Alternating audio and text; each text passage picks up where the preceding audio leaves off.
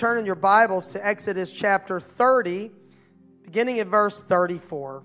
And in Exodus 30, we see the ingredients of the holy anointing oil and then this incense, the ingredients for incense. And I want to speak to you tonight on the subject of going deep in worship from this setting in Exodus chapter 30, beginning at verse 34, New King James Version. And the Lord said to Moses, Take sweet spices, stacte and onycha, galbanum, and pure frankincense. With these th- sweet spices, there shall be equal amounts of each. You shall make of these an incense, a compound according to the art of the perfumer or the apothecary, salted, pure, and holy. And you shall beat some of it very fine and put some of it before the testimony in the tabernacle of meeting, or I will meet with you. It shall be most holy to you. But as for the incense which you shall make, you shall not make any for yourselves according to its composition. Don't copy it. It shall be to you holy for the Lord. Whoever makes any like it to smell it, he shall be cut off from his people. So let's talk about going deep in worship. If you've been standing at home, you can be seated. You've been reading the Bible. Let's study it together. What exactly is worship? The English word for worship comes from the words worth and ship. And in our English language, that is not really foreign to the biblical meaning. It is the object of our worship that must be worthy of our worship. So the one to whom we give worship must deserve the praise and worship that we give. Worship is a Bible word. A number of Hebrew words in the Old Testament are used as our word for worship or praise. Bowing down or falling down prostrate before the Lord. Worship can be serving. And Jesus said, You shall worship the Lord thy God, and him only shall you serve. So worship uh, extends beyond praise or an exact form or moment of worship to our entire lives. Worship can be an expression of sacrificial worship, praise, saying something to the Lord, a demonstration of praise to Him. There's a number of Hebrew words uh, that really demonstrate this, and I'll try to work my way quickly through them, not an expert in pronouncing ancient Hebrew words. Shabach means to shout praise. It expresses confidence in God's ability. Barak means to kneel or to bless the Lord. It expresses humility in worship. Yada means to extend the hands. It expresses gratitude, thanksgiving that we'll celebrate next month and surrender to God. Talda means a raised hand, an expression of adoration toward God. And taka, to clap, to applaud. It expresses joy and victory in praise. You might be familiar with the word halal. It is to celebrate extravagantly. It is a root word from which the word hallelujah comes, and it expresses praise to Jah or to Almighty God, to Jehovah. Hallelujah is an expression of joy, jubilation, and celebration. Tehillah is singing scripture to instruct and encourage. Tefillah is prayer sung as intercession and petition. Kara is to dance. David danced before the Lord with all his might. And Zamar is in Psalm 4, 6, and 7 is to make music by striking the fingers on strings or parts of a musical instrument. We play instruments to facilitate a holy atmosphere in the presence of God. Now, through the years here, I've uh, given a definition of worship that I learned in Bible college that to me seems to sum up what worship really should encompass. That worship is the total response of man to God. In Deuteronomy 6, that great commandment, Hear, O Israel, the Lord our God is one Lord. And then it tells us how we should respond to the oneness of God, that there are no other gods beside him. And thou shalt love the Lord thy God with all thine heart, with all thy soul, and with all thy might. In other words, while worship may be demonstrated in praise, worship is bigger than just a moment of praise. That worship is really the total response of our entire being to the greatness and singularity of Almighty God. But I've learned this if you can't praise, you certainly don't worship as a lifestyle with your whole being. Worship is the expression of affection that we give to the object of our greatest affection. Whatever you love the most is what you worship, and it is also what you serve. Our worship can be observed in the way we spend our lives. We talk often about the stewardship of our time, talent, and treasure in our local church because that is what God has given us that we can return to Him. It defines really much of our life, our time, our talents or giftings, and our financial resources. Now, what is the origin of worship? Worship originated in heaven, and in heaven, worship is perpetual.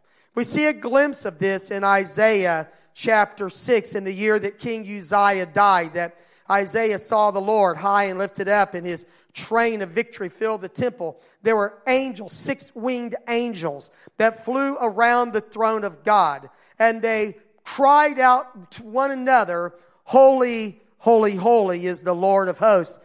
The whole earth is full of his glory. In Revelation, we see worship again, chapter 4, verse 8. These four beasts with six wings, they appear to be the same angelic beings. We are pulling back the curtain of heaven and we are seeing what's going on there in that place of holy fullness. They rest not day and night. They perpetually worship Almighty God. And they have a specific word of worship. Holy, holy, holy, Lord God Almighty, which was and is and is to come. God predates time he extends beyond time. He is an eternal God who is everlasting. And the Bible said, from everlasting to everlasting. Satan coveted the worship that God alone deserved.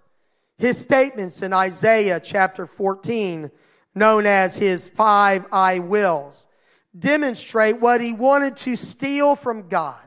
Now, let me just pause right here to say that Satan's motive, Satan's agenda, from the beginning of his insurrection against God, his, his rebellion when iniquity was found in his heart, his agenda has been to take from God what duly belongs to him.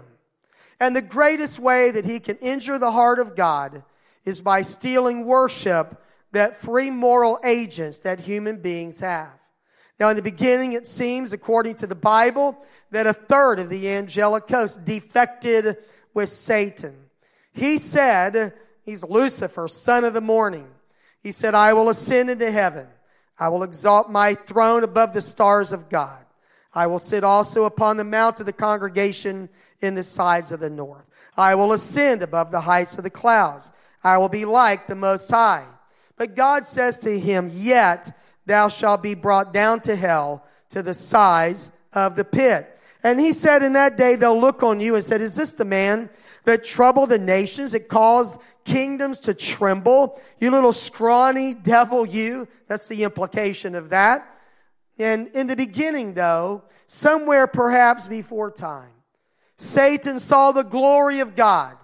God had given him glory. He was the covering cherub. He was a beautiful being but iniquity was found in his heart, and his self will caused him to fall. Jesus said, I saw Satan like lightning fall from heaven.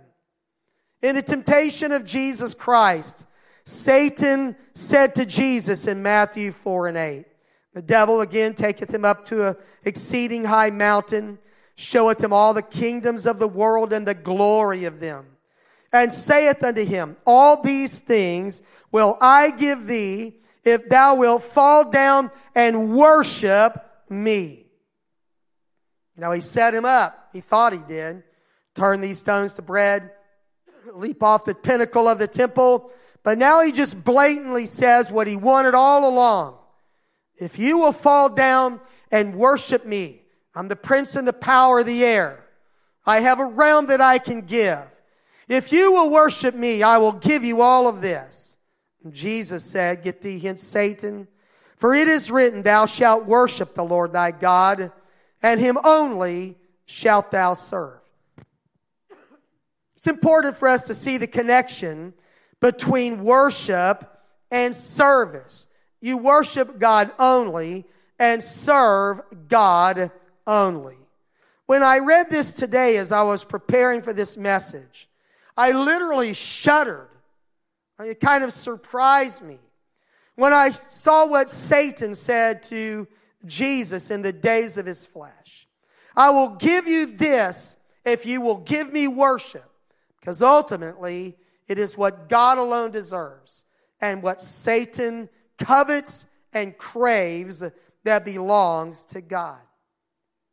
It made me think that we should all think very carefully about anyone or anything that would tempt us to fall down and worship them or it.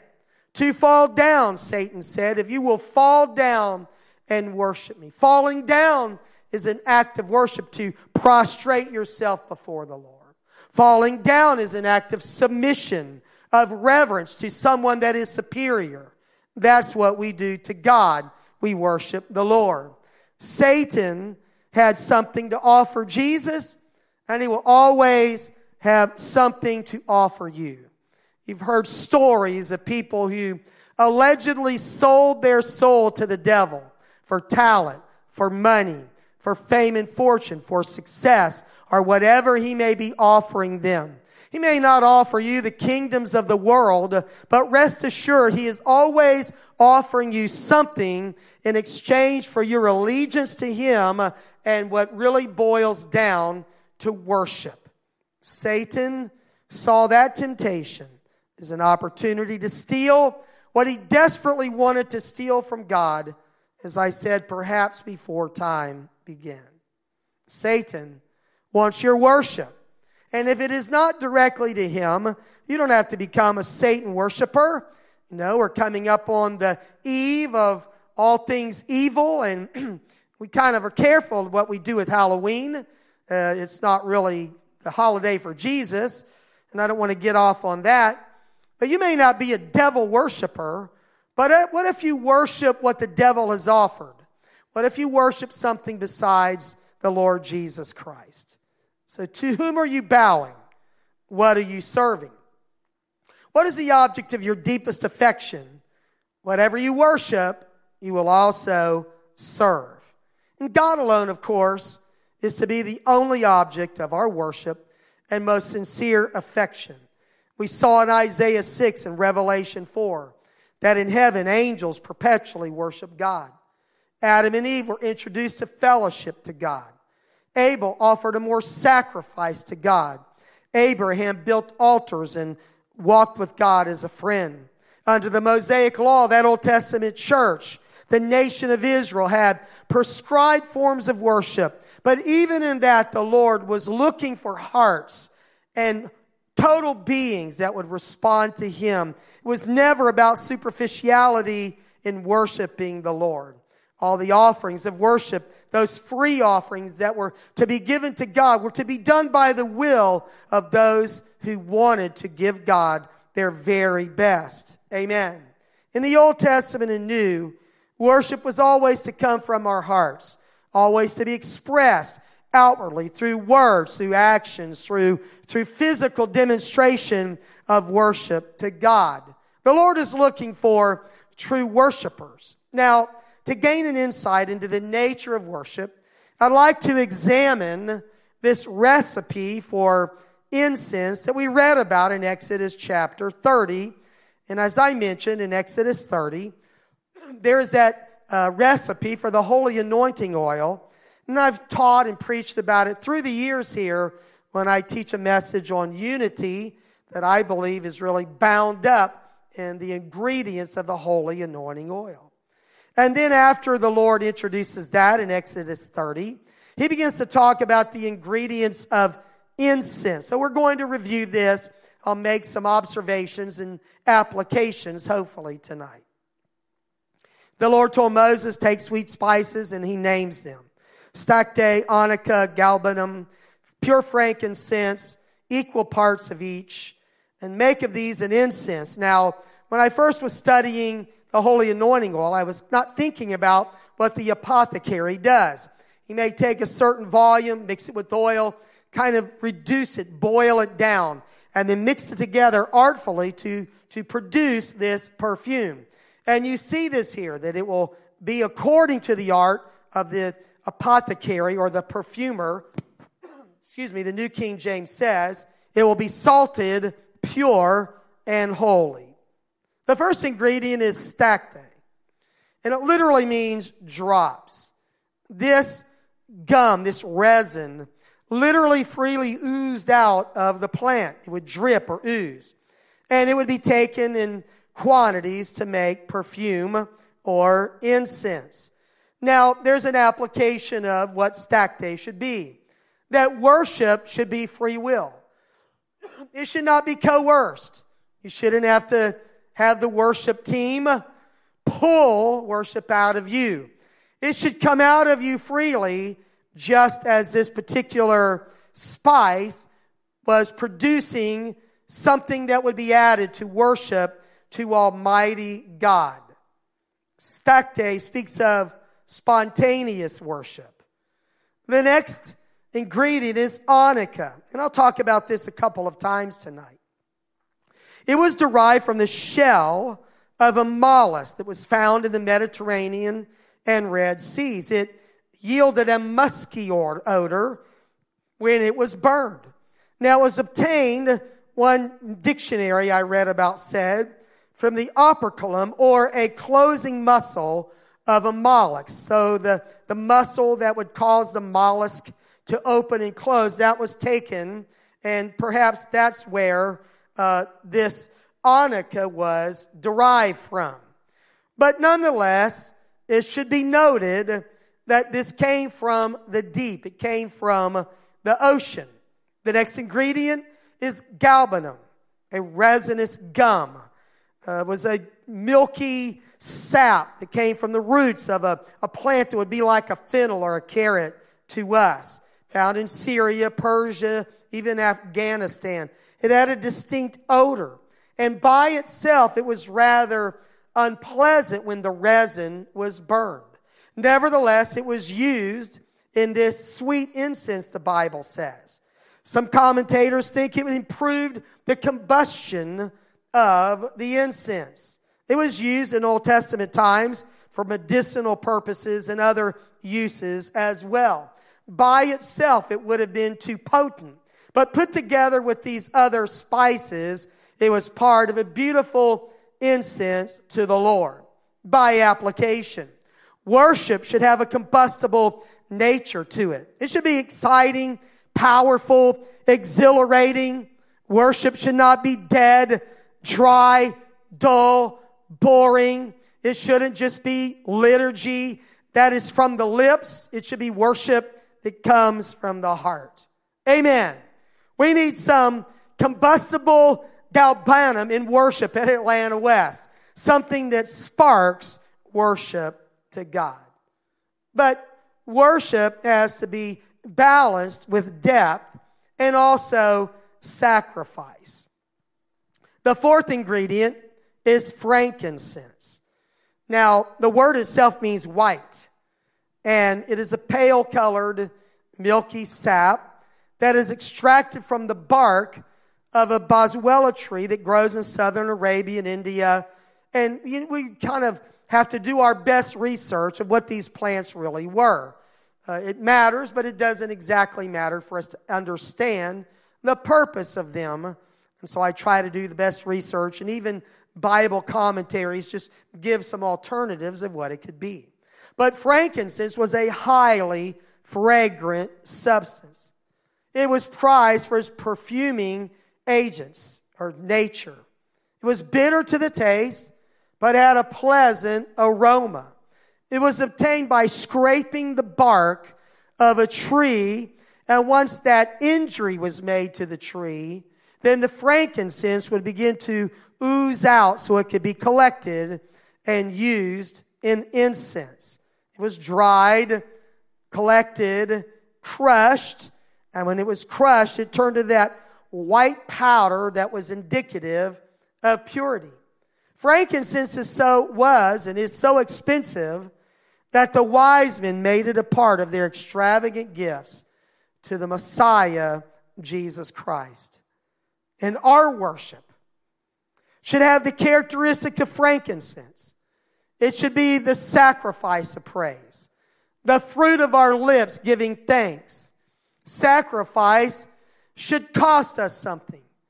Back in the days when I played some sports, the coach would say you should leave everything on the field. In other words, when you go out there to play, you should give it your very best, and when you leave, you should be exhausted. I think that would be a good rule for church. That when you come, it shouldn't just be the worship team or the minister who's preaching that day who leaves it all on the field or all on the court. But we've all come to worship God in spirit and in truth. And our worship should cost us something. Now, the Bible is very clear that we should offer God our best. And I want to just give you some other scriptures here that are very important. Leviticus 22, 24, they were instructed that you cannot offer to God a sacrifice that was bruised, crushed, broken, or cut. God deserved better than that. In Malachi, the Lord asked Israel, why don't you go offer a blind sacrifice or one that is lame and sick to your governor, to your political leader, and see if he will accept it and the Lord said, Are you offering that to me? You're giving me something less than you would give a human being? Amen? We should never give anything that doesn't cost us something. When David numbered the people, and there was a plague in the land, and Araunah offered to David anything he wanted to offer a sacrifice to God. 2 Samuel 24, 24, and the king said to Araunah, Nay, but I will surely buy it of thee for a price. Neither will I offer burnt offerings unto the Lord my God of that which cost me nothing. Every Israelite knew that when you came to give praise and worship to God, when you bought a sacrifice, that it was to cost you something, that you left something behind that was an expression of your love, worship, and sacrifice to Almighty God. So frankincense is that element of worship that is costly and exacts our very best. Now, this incense was taken after the order of the apothecary, put together with salt, was very holy, it was to be pure, and then it had to burn. So, where did you get the fire? They were instructed to go to the brazen altar. That's where the animal was sacrificed. To us, that is a place of repentance, of death to sin and self will. And so this incense was taken and put in this censer or on this particular place that would be an altar of incense. I'll get to that in a moment. And it was put at a place where it would burn before the Lord. Now, for many years, you may have heard me say this, if you've been around for years, that our worship to God should be ignited from a coal of the brazen altar.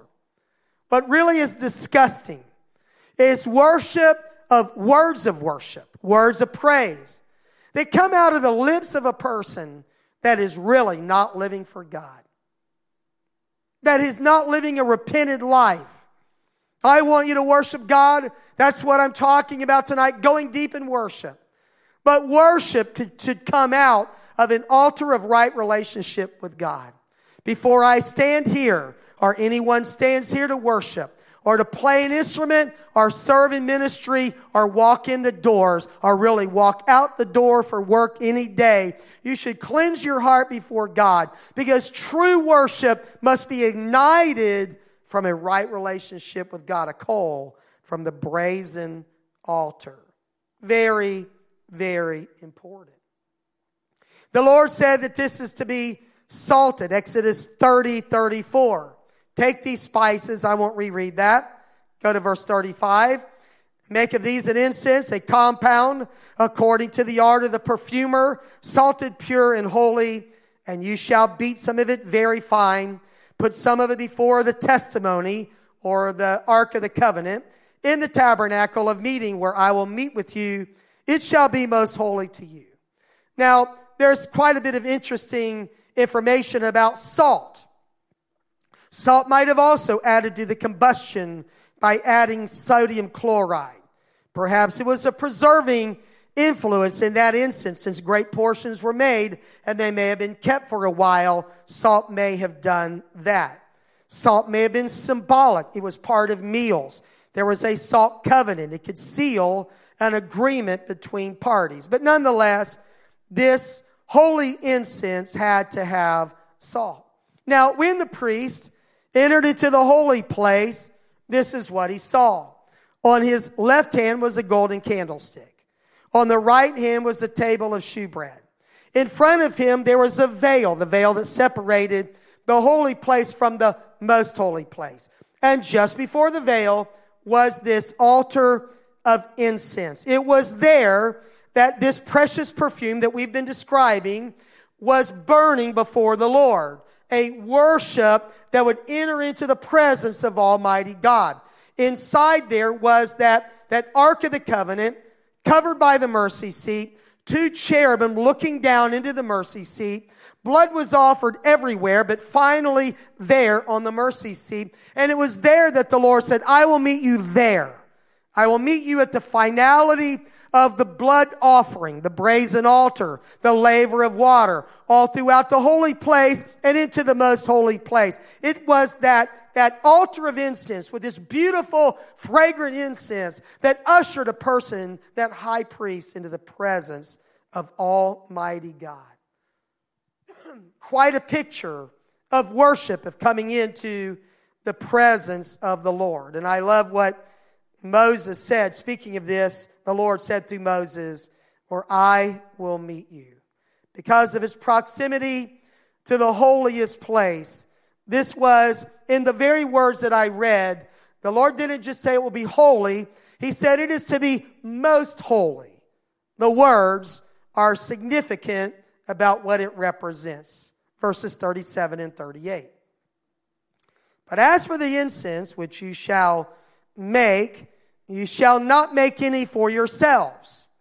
So when the priests are making this, they don't say, I'm going to bring a little jar from home, add a little bit to burn at the house or at the office or at school or when I'm involved in recreation, hobby, sports, and pastimes. He said, according to its composition, it shall be to you holy for the Lord. Worship belongs to God alone. And whoever makes any like to it, the Lord said, to smell it in your own outside of a sacred environment of worship, he shall be cut off. That means killed from his people. Now, in the same way that this holy anointing oil was reserved for God alone earlier in Exodus 30, in the same way that this incense was reserved for God alone, Israel was forbidden to copy this recipe at home or any other place, as I've already mentioned. We should pause and we should think about this. Kind of like the word Selah in a psalm. That means stop and think about this. Am I, Daryl Johns, are you offering something that only should belong to God to anyone or anything else? Am I giving something that is sacred, that is to be set apart for holy use? Am I giving my very best to something other than God Himself? You see, Jesus Christ deserves our total worship, the total response of man to God. So I should ask myself, do I have any idols in my life? The first two commandments in Exodus 20, when God gives us the Ten Commandments, go like this Exodus 20 and 1. And God spake all these words, saying, I am the Lord thy God, which have brought thee out of the land of Egypt, out of the house of bondage. Pause to say, He's our Savior. And because He is our Savior, He owns us. Now, we live in America, the land of the free and the home of the brave, but we're servants of God. He purchased us, right? We are not our own. We are bought with a price. And Old Testament Israel was delivered out of Egypt. We were delivered out of sin. And the Lord said in verse 3 of Exodus 20, Thou shalt have no other gods before me. Nothing will be ahead of me. And then in verse 4, Thou shalt, shalt not make unto thee any graven image or any likeness of anything that is in heaven above or that is in the earth beneath or that is in the water under the earth. You're not to make a star, a moon, a sun, an animal, something that you worship that displaces God's place in your life. The Lord said, You shall not bow down to them. Don't serve them. I'm a jealous God. I will visit the iniquity upon of the fathers upon the children unto the fourth generation. And then he said, I will show kindness. But I want you to see that these are commandments that we not put anything ahead of our worship to God. I want to repeat what Jesus said to Satan in Matthew 4 and 10. Then saith Jesus unto him, Get thee hence, Satan, for it is written, Thou shalt worship the Lord thy God, and him only shalt thou serve. So I want you to see again the correlation between worship and service. That whatever you really worship, whatever holds your heart, also holds your life. Whatever you worship, you will serve. Now, in the month of October, we've been talking about going deep. Um, October 7th, the deep things of God. October 11th, going deep from Job 28. You've got to mine the riches of wisdom of God. Wednesday, the 14th, going deep in the Word. This past Wednesday, we had missions conference, and Brother Mark Blackburn did a tremendous job. We learned that God wants us to go deep so we can go wide. That's been the theme of every message or lesson that I have preached and taught. What does going deep in worship really mean? You see, nothing is accidental or incidental in the Bible. And I'm intrigued and fascinated by the ingredients of this incense that God made. that stacte to flow freely that galbanum to be exciting, that frankincense to be costly and sacrificial. But all of these three ingredients come from a plant or a tree. They all come from above the ground. You go out in the field, in the woods, in a grove, and you get those ingredients. All of these are harvested in similar fashion, and they appear similar, and they're all part of this. But onycha is so different. If you think about it, it is really amazing that God said, there is a component of worship that I want you to know. I want you to understand that worship is not just to be sacrificial. It's not just to be exciting. It's not just to be flowing freely, but worship should be deep. Worship should come from something deep, deep down in us. For this component of worship is not found on the land, it is found in the sea. God, in His infinite wisdom, would tell us that this is a nature of our worship. In Isaiah 29 13, the Lord rebuked His people because of their superficial worship. Wherefore the Lord said, For as much as this people draw near me with their mouth and with their lips do honor me, but have removed their heart far from me, and their fear toward me is taught by the precept of men. God said, in essence, I am sick of superficial worship. I'm sick of what going through the motions, of it just coming out of you because you've done this so long, but you've left your first love. It doesn't really come from your heart. Jesus quoted this verse from Isaiah in Matthew 15, 7 through 9. He said, You hypocrites, well did Isaiah prophesy about you, saying, These people draw near me with their mouth and honor me with their lips, but their heart is far from me, and in vain they worship me. They just worship me, it doesn't matter. Teaching as doctrines the commandments of men. If you have the gift of the Holy Ghost, you know when you have touched God in worship and not just going through the motions. You know when you're just singing along or watching, being a spectator, or you know, you know and I know when I've really engaged in worship.